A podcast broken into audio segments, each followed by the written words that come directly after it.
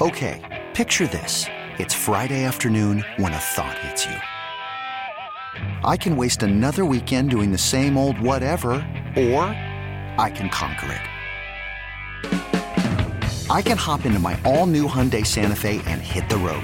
Any road. The steeper, the better. Because my all new Santa Fe is available with HTRAC, all wheel drive, so I can hit the trail without a worry in the world. Heck, with three rows and best in class rear cargo space, I can pack the whole family in with all our gear. We've got available dual wireless charging for our phones, so we'll never lose touch with civilization, and we won't lose touch with the primordial power of Mother Earth. So, which is it? Waste the weekend or do something a little more epic? And conquer it in the all new Hyundai Santa Fe. Visit HyundaiUSA.com or call 562 for more details. Hyundai, there's joy in every journey. Presented by T Mobile, the official wireless partner of Odyssey Sports. With an awesome network and great savings, there's never been a better time to join T Mobile. Visit your neighborhood store to make the switch today.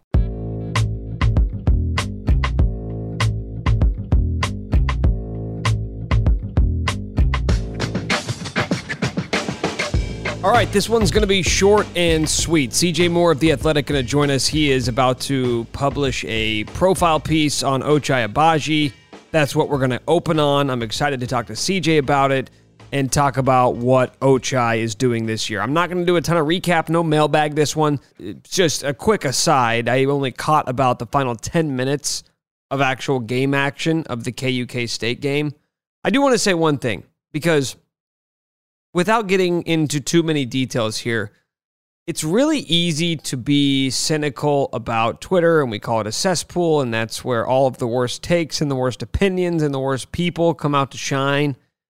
Uh, I had a really positive experience with Twitter and social media on Tuesday night. Uh, my grandfather's 97 years old, uh, went missing on Tuesday. I'm not going to get into details. Went out for lunch. Nobody saw him for uh, eight hours, and he went missing. And they issue a silver report, silver alert. Sorry, that's what it's called. And um, you know, obviously, my family is you know pretty distressed about it, and we're running all over Topeka, Lawrence, Kansas City, trying to find him. And once they issued the silver alert, I, I put it up on Twitter, and I, I can't tell you how many people who either I didn't know or I did know who, who reached out to me and texted me, or people I didn't know who were just like listeners or followers who uh, wanted to ask what they could do, and even people with much bigger platforms and much bigger voices than I do, who I didn't know, like people, uh, broadcasters from like people ask, how can I help? It was just, uh, it was, it was a really cool moment. You don't realize it in the fact when you're driving around town, you're trying to find him, and you, your phone's kind of blowing up, and you're just sort of ignoring it and saying, "I'll, I'll deal with all this later." And, and once you know, my grandfather was found and everything was fine and he's perfectly fine, confused, lost, but you know, in good health and no serious issues, you sort of take a step back and you realize like, wow, how grateful you are that all these people were willing to help these people that you don't know, these people that you don't really have real connections with, the ones I do, you know, the ones who are texting me, like all of that. It's just it's really it's really positive the way that if you just ask for help, sometimes people are willing to help and do whatever they can. It's really easy to fall back on the social media. This is where all uh, it's so negative. It's a cesspool. I need to be on social media less, which all of that stuff might be true. But I would just tell you that if you ever question what type of people are out there and the people that interact with you online, ask for help one time. Ask for help one time. And you're going to find out that more often than not, there's a lot more good people out there than there are bad people. So I just wanted to start with that by prefacing this podcast that I watched hardly any of the KUK State game. And it doesn't seem like it mattered because the last 10 minutes that I did watch, KU hit every damn shot that they took. And as it turns out, that was the case for the previous 30 minutes of game action as well. So because I didn't watch all of that game, I don't want to sit here and act like I did and try and feed you a bunch of BS that you know I'm lying about. But I just want to talk about one thing. And it's something I wanted to talk about before the episode, so it's great that Ochai had the game that he did 23 points, seven rebounds, five assists. He continues to solidify his status as a first team All American. Ochai is the greatest scorer that has ever played under Bill Self at Kansas.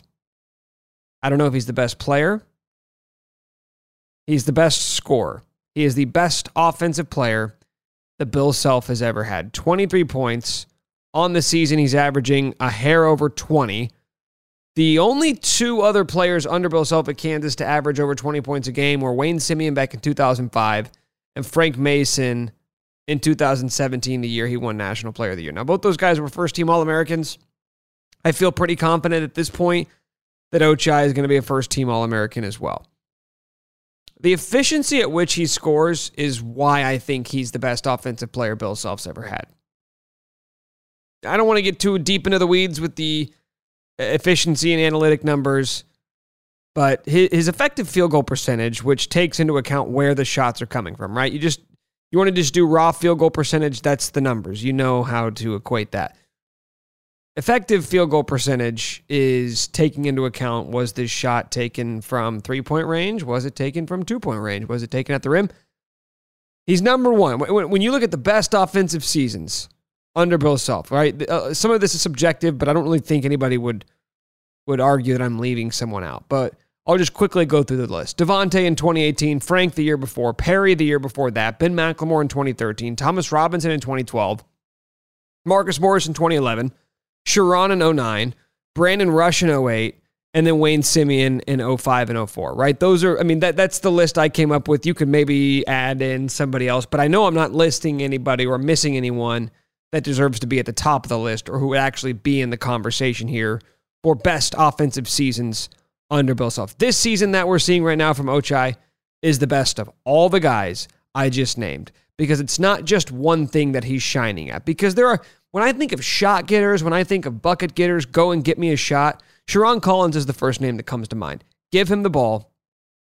20 seconds left in the shot clock, 20 seconds left in the game. You need a bucket. That's the guy over anybody else on that list I want with it.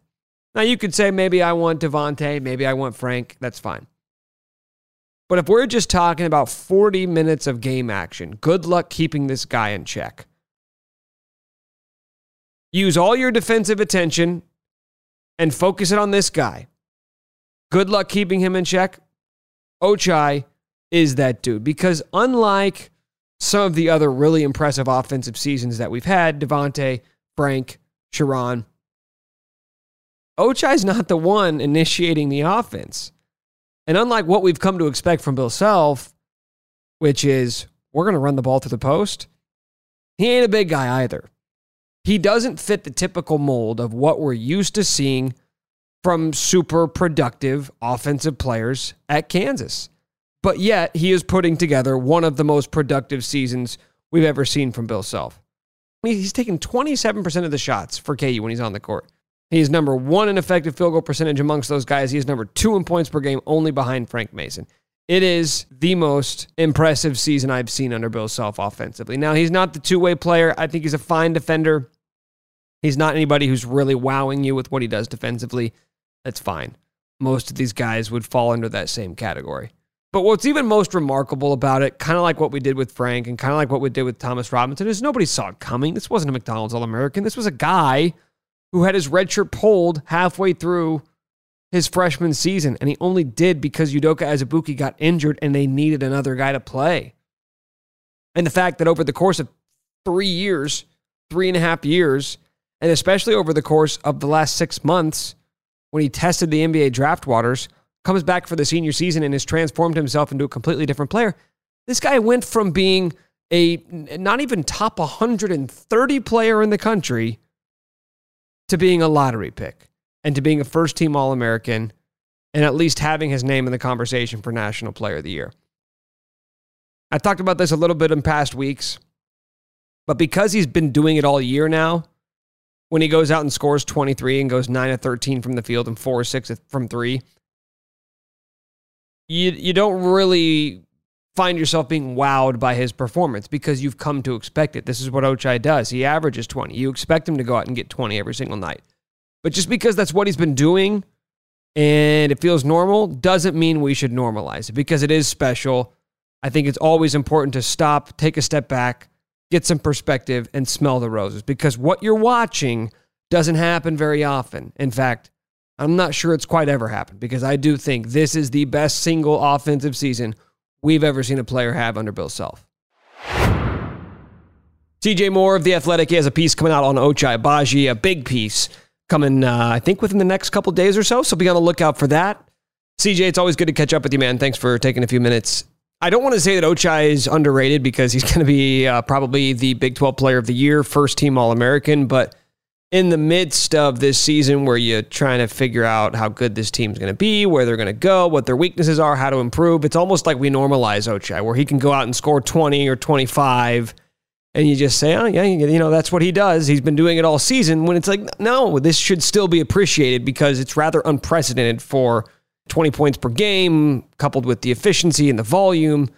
You don't see this a lot in high major basketball, and you certainly don't see it very often at KU, where Bill Self's had some really, really good offenses, but oftentimes they're very balanced. For him to be able to do this for a sustained period of time over the course of the season when he was not this player last year, it feels like we're almost normalizing the fact that this guy is having one of the best seasons of the Bill Self era at Kansas. Yeah, he's been absolutely phenomenal. And I think he continues to do things that I'm like, uh, which I wouldn't have done that before. Which I wouldn't have done this before. Which I wouldn't have done this before. That's kind of how I came at this particular story.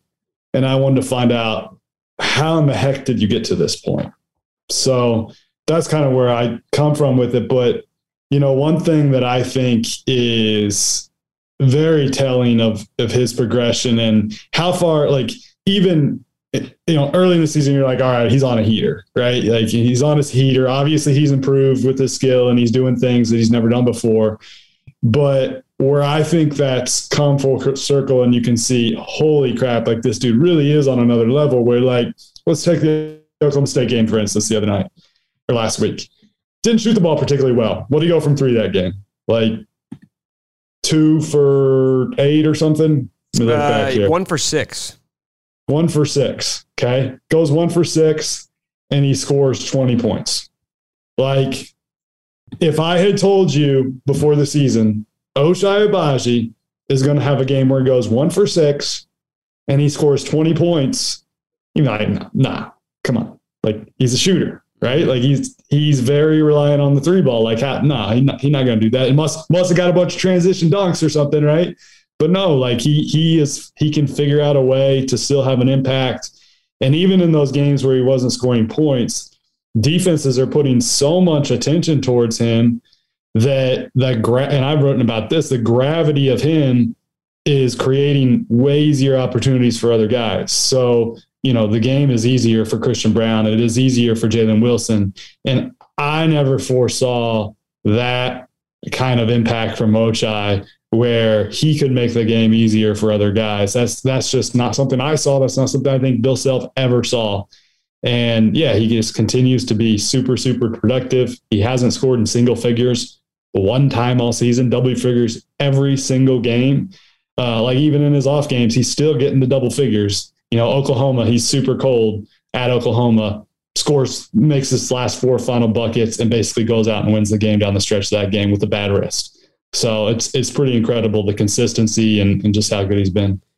Yeah, a lot of guys want to transform their game. A lot of guys want to go out and improve upon their weaknesses and and change from one year to the next. It's another thing to actually have the means to do it. So in talking to people and talking to him, how was he able to effectively change into a new player over the course of the offseason, which is what, three or four months? It was a lot, a lot, a lot of work and I'm going to be able to show in this story how much work went into this. And it was a mentality change.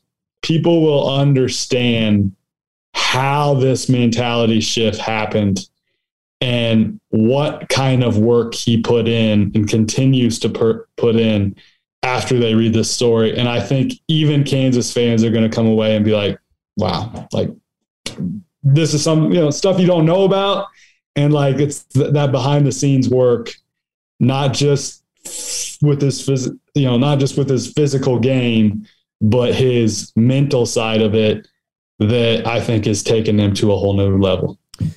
So as we, we're coming down the home stretch here, and you've seen plenty of KU, is this the type of team where Ochai is going to need to play like the best player in the country if KU is going to go on a run in March?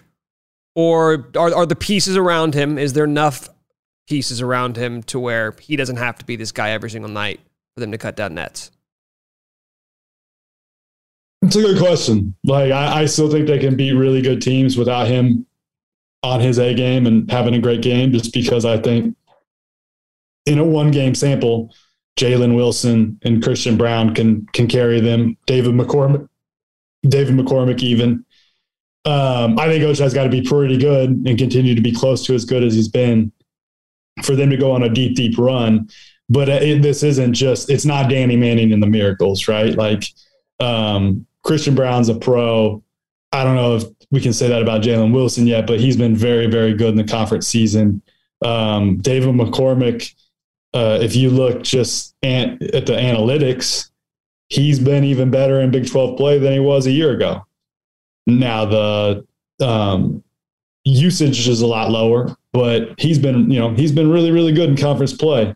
Just there's a Kentucky turd in the middle of that, right? yeah, that was a turd for everybody, play. though, right? He's been he's been pretty damn good. So um, I, I think that they, they're obviously much more than just just Ochai. But yeah, I mean, for them to like beat elite, uh, the elite of the elite, like you look at the Kentucky game, he probably has COVID that night, and he wasn't, you know, himself, and it was went way beyond Ochai is not right, but like against a really really good team, they needed him to probably have another worldly experience, have either even a chance in that one, and you know he didn't have it that night. It's only been what six games since that Kentucky game, and you've got the loss to Texas, which I'm sure they're still feeling like they should have won down in Austin. But did something change? Was there a shift that you've noticed in this team since that loss to Kentucky? Because it just feels like there's been maybe a more calming presence, like they're like they're getting settled into to sort of who they are. Have you noticed anything since that game? I think they've bought in a little bit more on the defensive end, realizing how much possession by possession by possession matters. Um, and yeah, I mean, I think that was just one of those moments where it's like, all right, we got our ass kicked. Here are things that we're a little deficient in. Here's what we have to do to be good. David, we got to get, you know, we got to get at least 20 plus minutes out. You, you got to be good, right? Um, we've got to play a little faster uh, with our pace and our offense. I think they figured that out in the stretch. And yeah, I think they're just kind of figuring out who they are and how they best play. And I think in this six game stretch, they've progressed in that area. Um, where right before that, they were just kind of surviving in games, like surviving and winning. Um, I, I, think they're they're getting to the point where um, ideally, like they can thrive. Just taking a look at some of their defensive numbers on KenPom, 28th ranked defense in the country during Big 12 play, actually the second ranked defense in the conference, which might be the best defensive conference in the country.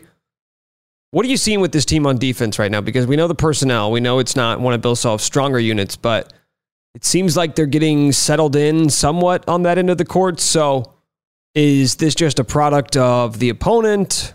Are you seeing a shift in how they're playing on that end of the court. What do you think has led to this, and, and how sustainable do you think it is?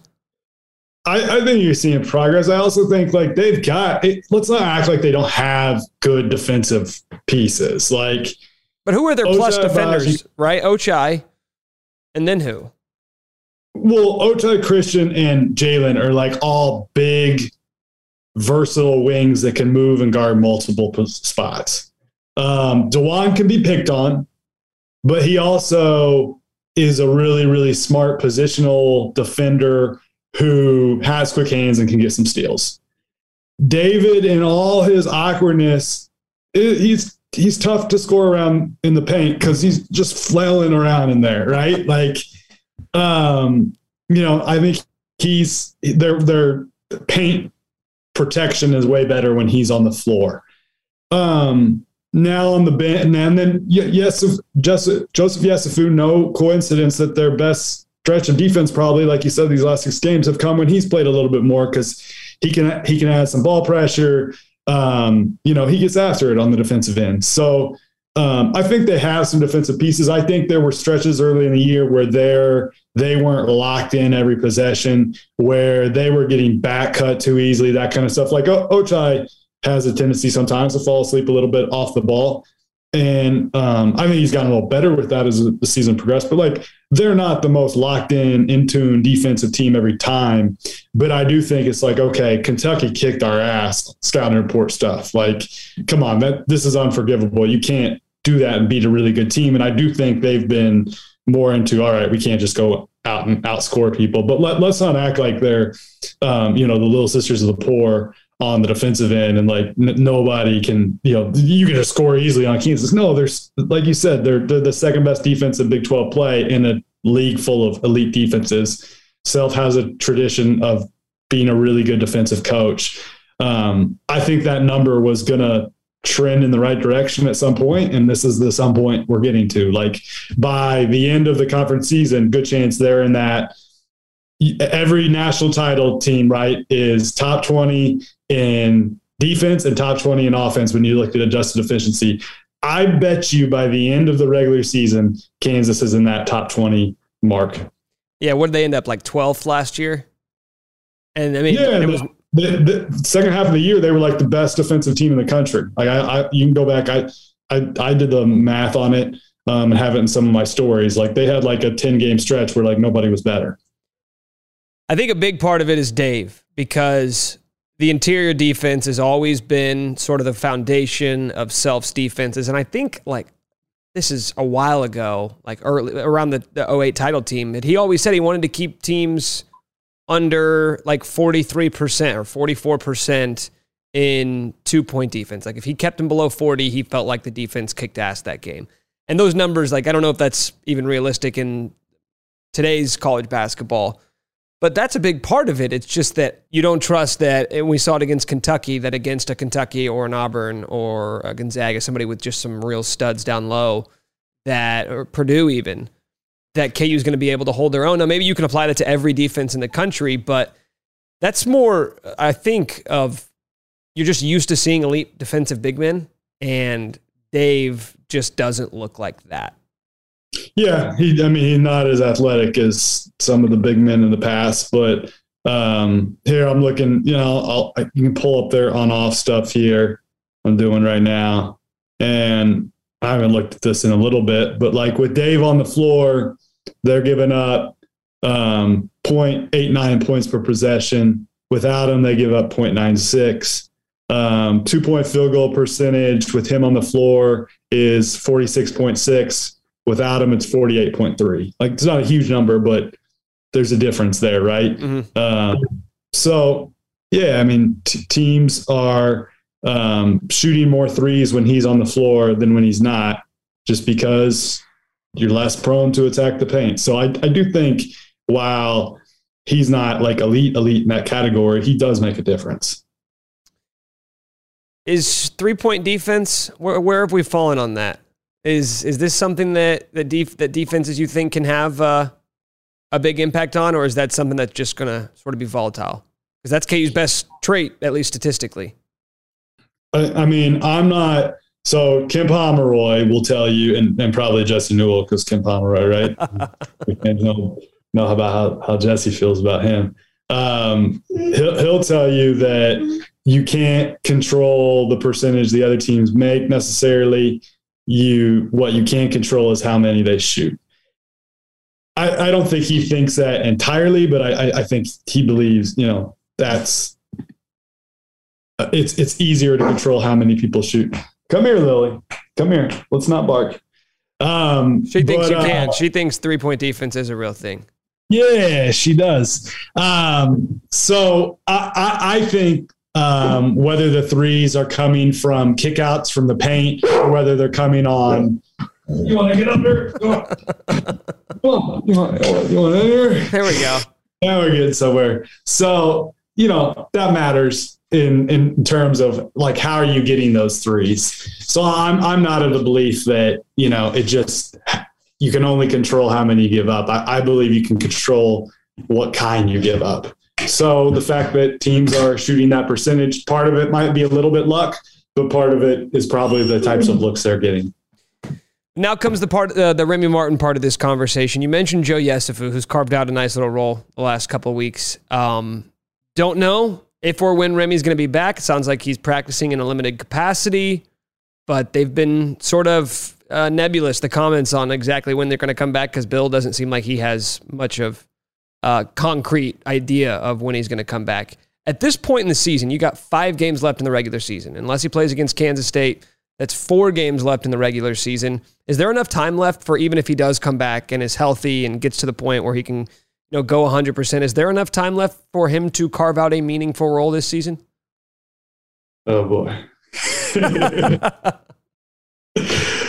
um I don't know. Like I think if he doesn't play next week in one of the TCU games, then I'm really skeptical like it's happening like that he'll he'll play again. Um, if he comes back next week, then yeah, maybe he can play. You know, ten minutes here in a game. Maybe he ends up playing twenty five minutes in a big game. Who knows? Self's going to go off field, right? Like he's going to go off field and who he can trust. And right now, he's trusting Joseph Yesufu. So if Remy were available, would he maybe get a shot? Yeah, but there's also a chance that like he just sits the bench. Like self doesn't care about feelings or like that. Oh, he was Remy Martin, Big Twelve preseason Big Twelve Player of the Year. He did this and did that.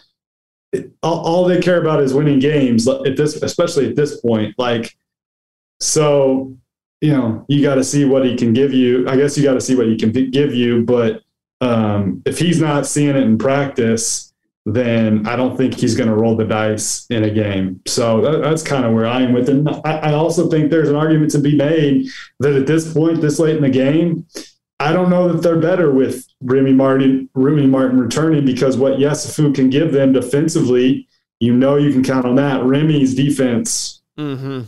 comes and goes, and Yesufu gives you the speed that you were hoping to get out of Remy Martin. Like he he kind of changes things with his speed. And I just don't I mean, if you get early in the year Remy Martin when like he was really when he had a couple stretches, couple games where he did play really well. If you could get that, then yeah, obviously take that. But can you really sit as long as he sat and come back and do that? I, I don't know if you can rev it back up that quickly as good as that starting five has been for KU, there still seems to be the sense that Bill Self likes to play two ball handlers if he can, and if if given the opportunity, like that to me still spells a, a, a future for Yesufu, or if it's Remy, like you're going to need a secondary ball handler, and that's Yesufu right now. It feels like that's not going to go away, even when the rotation shrinks a little bit in March. You are, but it's like ten to fifteen minutes a game because he not going to sit like you're not going to sit Christian Braun to get more minutes out of that position. You're not going to sit Jalen Wilson to get more minutes out of the position. Sometimes Jalen, maybe on a night where Jalen's off. You're not going to sit Ochai to get more minutes out of the position. And obviously, Dajuan's going to be one of those guys, right? So I, I do think there's been like this. It was such a big preseason narrative that like self wanted two handlers on the floor more, yada, yada, yada. Well, their best team has Ochai, Christian, and Jalen on the floor. So I think a little bit we can put to rest like they gotta have two small guys on the court more. Like, come on, like then then you're sacrificing minutes for Christian or Jalen or or Ochai? No. So yes, you gotta have somebody off the bench on the perimeter that can give you, you know, 10 to 15 minutes. But to act like we need, you know, they need 30 minutes a night with two guards on the floor, that ain't happening ever this season. And it might not be like a thing next year, depending on who comes back. Let's fast forward to March. It's a Sweet 16 game against, uh, I don't know, Houston. KU needs uh, some minutes in the first half from a backup big because Dave gets into foul trouble. Is it Mitch Lightfoot, the 26 year old super senior, coming in to provide valuable minutes, or could we see a Cole Aldrich type breakout performance from a guy like Zach Clemence or KJ Adams? Depends on the matchup, depends on the night. I think it's going to be entirely off feel.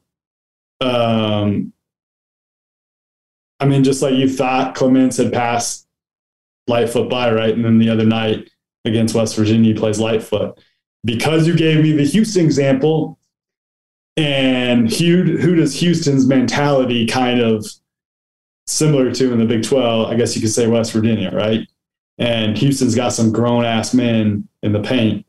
Um, then it's probably in that particular game, it's probably Lightfoot, I guess. You know, um, you got to have somebody that can read, but Houston's also huge and has a uh, big seven footer in. Um, oh, I'm gonna sp- space on his name, but kid from from UConn transfer, and uh, shoot, he might he's probably too big for Mitch, so maybe it is Clemence in that game. You know, like it's it's all gonna go off feel and matchups, and I don't think that um, like that's been decided for. Okay, we're we're going with Lightfoot the rest of the way, or we're going with Clemence the rest of the way, or KJ's got that. I think it's just by game by game. Like it's just going to be a field thing. Just like in that particular, like North North Carolina, uh, Cole Aldrich never happens if there's they're not foul trouble, right? So like it took a special circumstance even for him to get on the floor that night.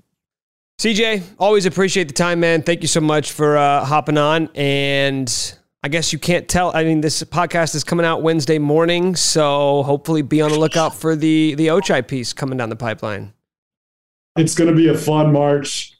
Um, Kansas, I think, is in a much better position than were a couple weeks ago. They're playing good ball.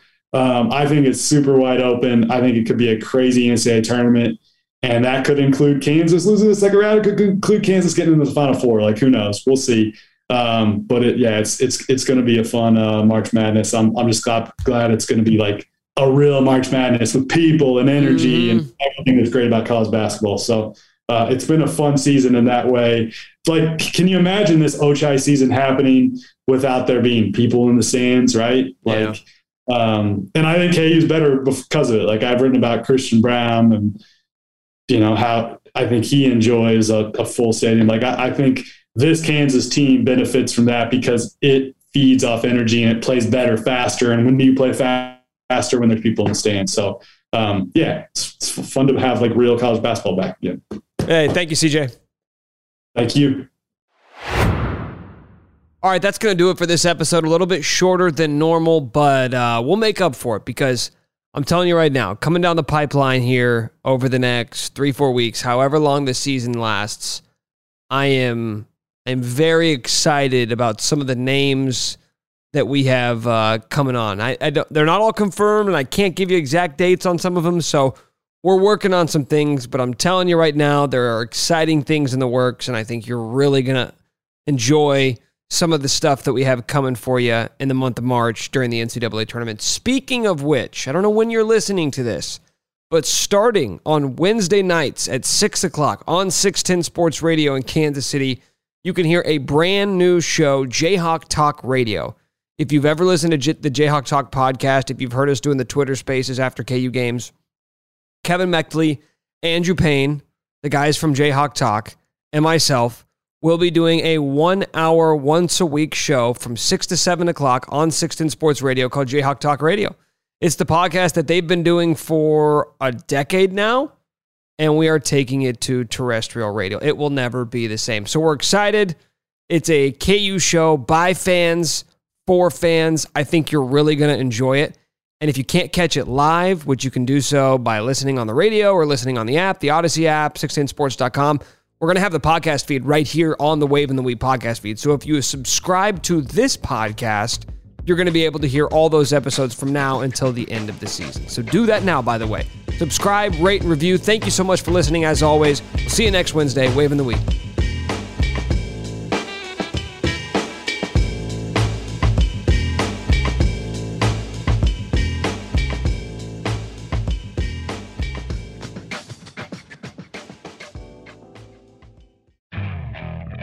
Okay, picture this. It's Friday afternoon when a thought hits you. I can spend another weekend doing the same old whatever, or I can hop into my all new Hyundai Santa Fe and hit the road. With available HTRAC, all wheel drive, and three row seating, my whole family can head deep into the wild Conquer the weekend in the all-new Hyundai Santa Fe. Visit HyundaiUSA.com or call 562 for more details. Hyundai, there's joy in every journey. This episode is brought to you by Progressive Insurance. Whether you love true crime or comedy, celebrity interviews or news, you call the shots on what's in your podcast queue. And guess what? Now you can call them on your auto insurance too with the Name Your Price tool from Progressive. It works just the way it sounds. You tell Progressive how much you want to pay for car insurance, and they'll show you coverage options that fit your budget. Get your quote today at progressive.com to join the over 28 million drivers who trust Progressive. Progressive Casualty Insurance Company and Affiliates. Price and coverage match limited by state law. Hey everyone, Boomer Esiason here. The NFL draft is behind us, and your favorite team is now gearing up for week number one. The free Odyssey app puts you right in the middle of the pro football conversation with the biggest sports radio stations from across the country. The local voices who know your team the best, giving you their unfiltered takes on the current state of your squad. It's always football season right here on the free Odyssey app.